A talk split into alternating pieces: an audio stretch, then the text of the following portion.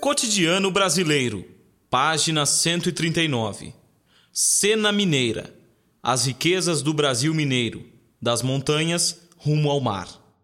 Fazendo-se o trajeto entre Ouro Preto, em Minas Gerais, e Paraty, no litoral fluminense, tem-se uma visão surpreendente da paisagem e da unidade arquitetônica das casas e das igrejas da região que por mais tempo marcou a história do Brasil.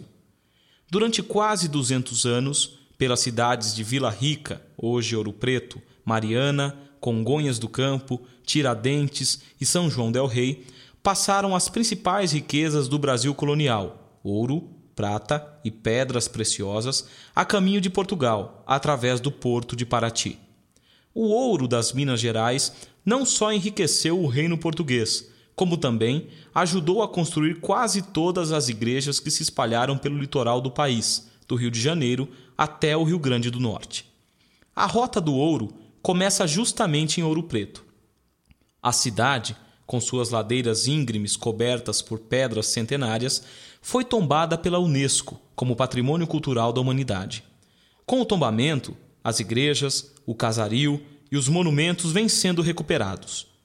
Na Praça Tiradentes, centro da cidade, ficam a Igreja Nossa Senhora do Carmo, de 1776, os museus do Oratório, da Inconfidência e de Ciência e Tecnologia. Igreja, aliás, é o que não falta nas cidades históricas de Minas Gerais, quase todas com obras do Aleijadinho. Só em Ouro Preto são 18, das quais a do Pilar é considerada a mais rica do Brasil, com 450 quilos de ouro espalhados por esculturas e altares. Quanto às pedras preciosas, uma cena continua comum nos dias de hoje no Largo de Coimbra, uma feira permanente para a venda de topágios, esmeraldas e águas marinha.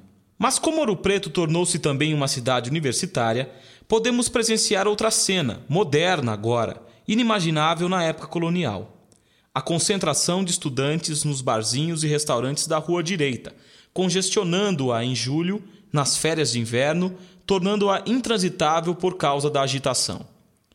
Depois de Ouro Preto, descendo a serra, há mais cidades históricas. Mariana e sua Igreja da Sé, com 365 quilos de ouro no altar, Congonhas no Campo, com o adro da Basílica do Senhor Bom Jesus de Matozinhos e seus doze profetas em pedra-sabão, esculpidos pelo Aleijadinho. Nessa região histórica, o passado convive com o presente. Existem estradas novas, asfaltadas ao lado da rota antiga, esta sinuosa, estreita, perigosa, feita de pedra.